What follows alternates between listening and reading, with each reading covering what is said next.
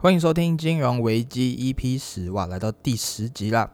不知不觉一个礼拜接着一个礼拜，然后这样子录就来到第十集。好，那最近、欸、大家应该有看到最新的 I P O 热门的股票，就是叫做 Airbnb 上市。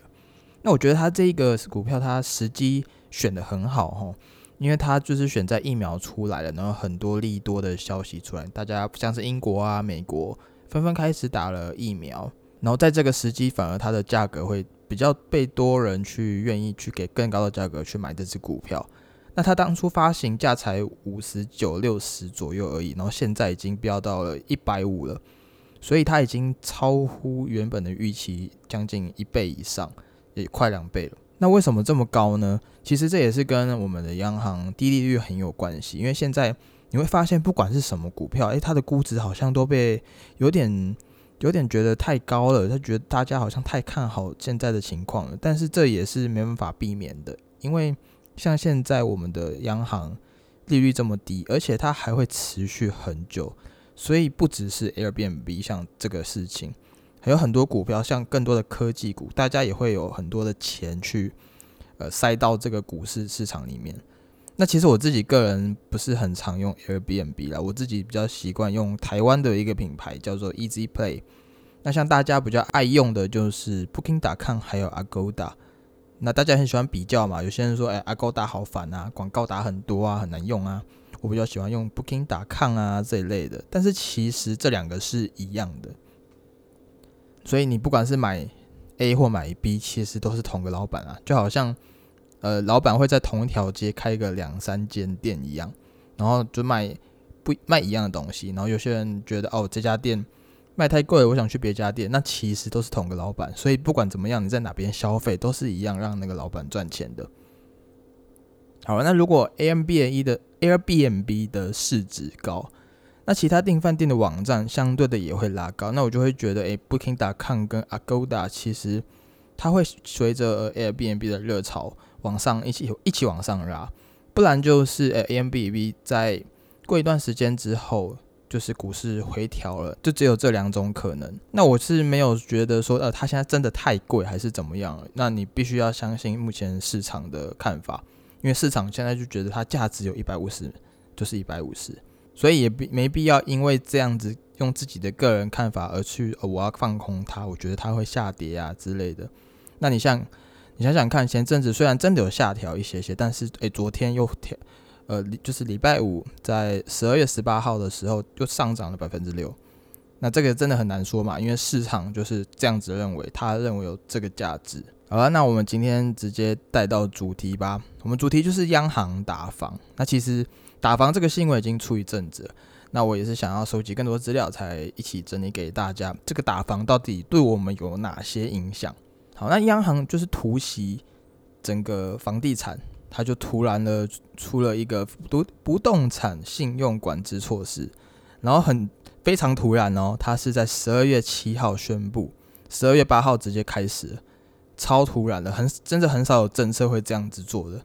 那它会这么做呢，也是没有什么原因，不是没有什么原因，也是有原因的，因为它这个的影响不会影响到太多的平民百姓。影响到的大部分都是投资客，而且不是那种一般的投资客哦，而是那种很爱开杠杆的那种投资客。那虽然引起了一片哗然嘛，然后很那整个房地产的市场也受到冲击，然后也在骂这个政策。那当然会骂，因为对他们是不利的嘛。那虽然政策来得很突然，让他们都没有什么喘息的机会，但是其实经济能力普通的平民其实受影响的程度是非常低的。因为他要你是个人名下的资产，要、呃、不是名下的资产，是名下的房子，你要买到第三栋才会影响到。那你要买到第三间房子，那你的个人经济能力一定是比一般人好的嘛。好，那房仲界已经陆续传出，自从央行从七日发布打炒房之后，有客户就问啊，就是有一些还没核贷的案件可能过不了关，签约内容也会调整。那包含就是以法人、自然人名义购屋，甚至有些是一次买两间，然后所以等于他们要直接生出了呃 百分之四十 的差额，因为他们下降，他们要多出了 百分之二十 的款项嘛，他们减少了 百分之二十 的可贷金额，然后整个就差点要面临可能断头或者是违约的风险。那专家也有说，虽然央行日前是宣布呃十二月七号之前已经申请的贷款案件可以按原本的申贷条件去办理，但是从买卖签约到正式写申请书，其实它没有办法那么短，它其实至少要两个礼拜的时间。所以因此有买卖双方原本就是讲好的合约内容，其实因为这样子的措施会被迫修改，那也很可能就是造成民事买卖的纠纷嘛，就是诶你突然这样改来改去啊，然后然后资方不愿意啊，然后诶甲方不愿意啊，乙方也不愿意啊，就是这类的纠纷。但是说实在的啦，谁会认真去看那么大叠的合约？就像是你去、呃、应征一间新的公司，哎 news H R 给你一份很厚的合约，哎要你要你在最下面签名，他们就直接讲哎请直接在最下面签名，你也不会想太多嘛，你就会，如果你真的硬要凹说哎我要全部从头认真看一遍，那你就会被 H R 觉得哇你这个人怎么毛那么多还要看那么多，这不就大同小异的东西吗？所以说一般人就被养成了这个习惯，你去买东西或者是、欸、你签个新的合约，尤其是手机合约啊这一类的这一类的、呃、日常我们会用看到的合约，大家都会觉得哦没这没什么啊，我相信你啊我就签了，所以大家开始有养成这个习惯。但是说实在的，我觉得我个人觉得你要买房子的话，你还是真的要好好的去看一下那一份、呃、房屋契约，因为毕竟你花了这么大笔的金额那么多钱嘛，真的还是要看一下比较好。那除非你是欸土豪，你自己有请自己的律师，你请律师去帮你看、啊、这就是两回事了。那不管怎么样，我真的觉得你不管是什么做什么，不管是买房子还是你去你去签了新的合约新的合作啊之类的，合约多少还是要看一下，就是看重点的部分，一些条款的部分多看无益啦，有看有波比这样子。好，那拉回来主题，专家也有建议，就是民众如果买买房子，如果贷款的需求比较高，那应该要在合约中附注，比如说、呃、如果如果贷款的的趴数，它的贷款的趴数不足以交易总价的百分之多少，那将无条件解约。那这样子可以避免就是因为合贷的成数不如预期，就是、欸、你原本可以比如说贷款个 百分之八十、欸、百分之八十 好像有点高， 百分之七十 好了，然后现在突然可能政策一改，变成强制你只能贷款 百分之六十 或 百分之五十， 这样子就是因为这样子就是造成了核贷的成数不如预期嘛，所以最好还是加一下这个条件，让你无条件解约。不然的话你这个真的签下去了，他们是没在管你的处境的，他们是为了利益嘛，为了赚钱，所以不管怎么样他们会要你自己想办法去借钱处理这一个合约。那导致资金不足又要付违约金的话，这真的是哇，人财两不是人财两失啊，就是真的是亏很多、啊。所以在那个时候，我们呃合约中其实应该应该还要再多写了交易总价，而非银行估价，因为交易总价跟银行估价是两个不一样的数字哦。不要想着觉得哎这两边看法应该会一样，其实没有。因为银行估价通常是只有交易总价的 百分之九十， 所以银行估价通常会再低一点点，所以合约至少还是要看。那我也没有说、欸、你合约一定要从头看到底，全部看得很仔细，但至少就是把重要的地方，比如说跟钱有关的啊，跟日期有关的啊，还有跟比如说、呃、合约解约的方面赔偿啊，这这一些有的没的，比较跟钱跟自己还有跟自己的，比如说你绑约要几年啊这一类的，还有什么附带条款啊这一类的，真的一定要看好。那押房打房无预警，其实它是针对法人还有买三户以上的自然人。那针对法人跟自然人是什么意思？那可能、嗯、没有学过商的人可能比较不清楚这是什么意思。法人的话你可以简单的来说它是针对公司行号，然后自然人你就可以简单的去理解说，哎、欸，它比较是针对个人、一般人这样子。那建商呢？建商就是很直接的，就是公司嘛，那它就是法人，或者是哎、欸、其他某某集团啊去买一个房地产，这也就是法人去购买。好，那央行其实针对的就是法人，就是呃公司跟集团还有建商这一块的，还有就是哎买第三户以上的个人。那建商他们呃有一些余屋贷款啊，还有限制的贷款次数啊，乍看不会影响，是他们这个制度其实是不太会影响第一次买房的人，或者是你要换房子的贷款，就是、呃、比如说你是第一次买房，那你并你旗下你的名下其实并没有其他的资产跟房子嘛，所以你是不会影响到这个条件的，你还是可以继续贷，比如说七成或八成。那如果你是换房子呢？你换房子的话，你的名下可能就会有第二间，所以他才会设定第三间就是这样。比如说我买了，呃，台中再买了一栋 A 房子，那我要换房子，我一定要我一定要先买第二栋房子嘛，我才能搬家过去，然后慢慢的把 A 卖掉嘛。好，比如说我在台北又买了 B， 所以这时候我就有两间房了。所以政府还是会认定说，哎，这一可能这一类的用户可能是。嗯，换屋族。那如果我又买了第三间呢？那第三间其实你住不到嘛，因为你两间顶多有两间的周期要相交叉吧，对啊，对，应该是这样说。那如果是第三间，他们就直接判定，哎，你是投资，你是打算把这个房子当做投资，而不是炒房。哎，我在讲什么？应该说当做投资，而不是自住。所以最大的影响就是针对公司行号还有买。三户以上的人投资客，我就 不, 不, 不说个人啦，摆明就是投资嘛，那就是投资客。好，那另外一题的话是，如果你买的是预售屋啊，预售屋的风险就会很高哦。那万一你想想，因为万一建商如果倒了，你付钱付一半的首购，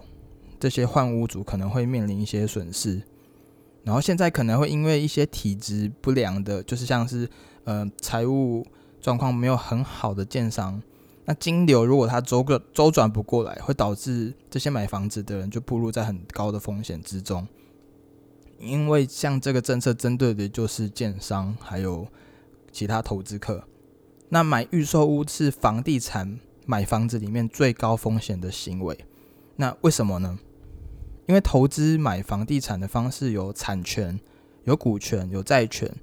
那只有预售屋什么权都没有，它只是单纯的就是预购契约的关系，就好像你花钱定制了一套衣服，那如果那个裁缝师跑掉了， 那, 除那你也 拿, 到拿不到什么东西啊，因为你钱已经付金定金已经付了嘛，难道你要拿就是诶做到一半的衣服吗？或者是他根本连做都还没做，可能只是设计而已，你要拿设计的草稿吗？那除了你只能选择告他就是打官司以外，你什么担保品都没有。那因为如果你是买成屋新的、呃、已经完成的房子的话，那至少你还可以有一个房子当做担当做担保这样子。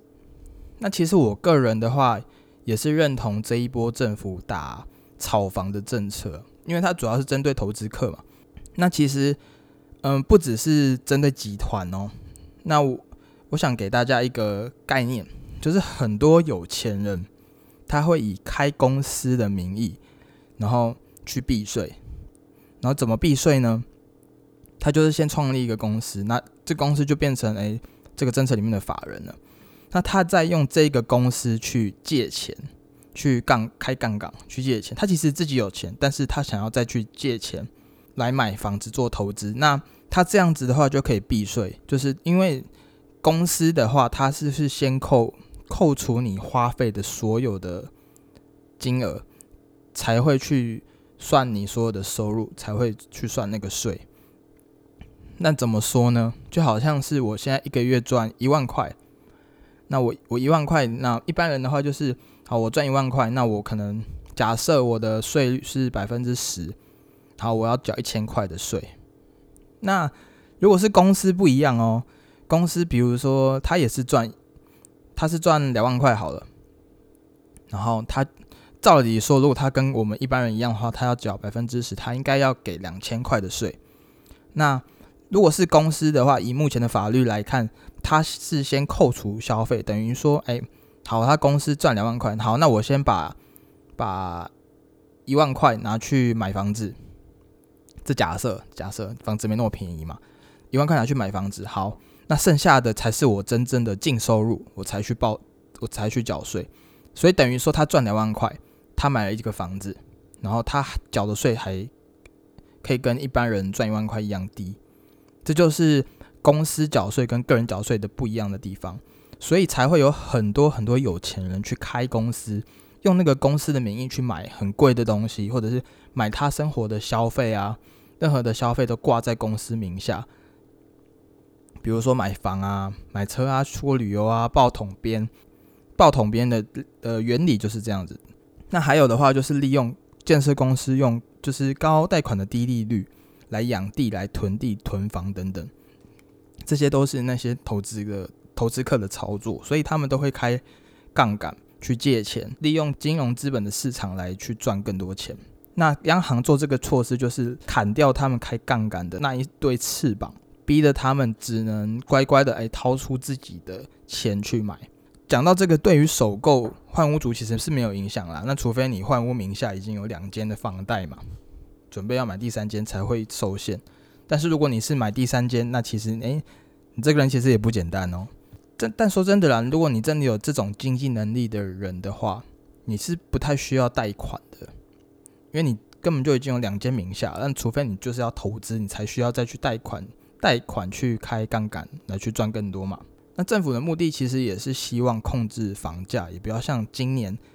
就是涨势那么惊人。那今年为什么涨那么惊人呢？我在、呃、前几集的 podcast 有提到，就是低利率的关系，详细的话可以到那一集去看。那所以他们就用政策来缓减缓涨价的速度，避免造成民怨。那我真的觉得、欸、这一波的打房真的不错，真的是有效。那下一波的话下一波的话就是囤房税嘛，但是囤房会囤房税，我怎么口吃了？囤房税其实没有那么容易的通过，因为其实很多很多的的政客他自己有很多的房产，然后他也不止不止两三间嘛，那你越多缴的税越高，所以这种对自己利益是剥削利益的东西，他们一定是尽可能的不要去过就不要过。那这次为什么过呢？因为这次的打房的政策是针对新买房的人，新的投资客，就是诶想要再继续买下一波房产的，而不是影响我现在已经有很多房产的人，所以这是不太一样的哦。但是这是确实有用的，所以这一波的策略我个人给赞。好，那最后我想要推荐一波新的，诶不是新的，是、呃、其实它出了很久的影集，那就是阴尸路同个宇宙的行尸之剧。行尸之剧它是跟阴尸路在同一个时空背景之下，那阴尸路它现在其实已经出到第十季了，然后嗯，第十季也完结了嘛，也不是完结，它已经到一个到一个段落了，然后我就我就不爆雷了，让大家自己去看，因为最后真的诶让大家蛮匪夷所思的，觉得 what the fuck 这是什么东西。那我会推荐的它是推荐的行尸之剧，它是也是 A N C 出品的另一个也是阴尸路背景的一个剧，但它的它的理念其实是跟阴尸路不太一样，因为阴尸路里面的主角主角群们他们很强嘛，他们干掉很多团队，但是行尸之剧呢，它是描述一个家庭，然后听他们因为这个世界末日的事件，然后、呃、分散各地嘛，然后各有各的不一样的思想跟看法，有的是小屁孩，然后成慢慢成长成、欸、找到自己的找到自己的想法，找到自己的路，找到自己的一片天之类的。那另一个就是、欸、可能妈妈就是想要保护小孩，然后会不择手段，尤其是在这种末日生存的情况里面。然后另一个就是比较傻白甜的女孩儿，然后、欸、经历了这一次的末日，看到了很多人性黑暗面，所以我真的还蛮推这一部剧的，而且它的剧情其实也不错，也不会是像一般的老掉牙哦呃，我你让你猜得到的东西，他有时候也是，哎，人可能死得很突然，或者是哎，突然又蹦出了一个哎更蹦更劲爆的事情，所以真的还蛮推行尸之剧的。如果你是阴尸路的粉丝的话，哎，真的蛮推荐，你可以去看一下，稍微补呃弥补一下目前没有阴尸路的心灵这样。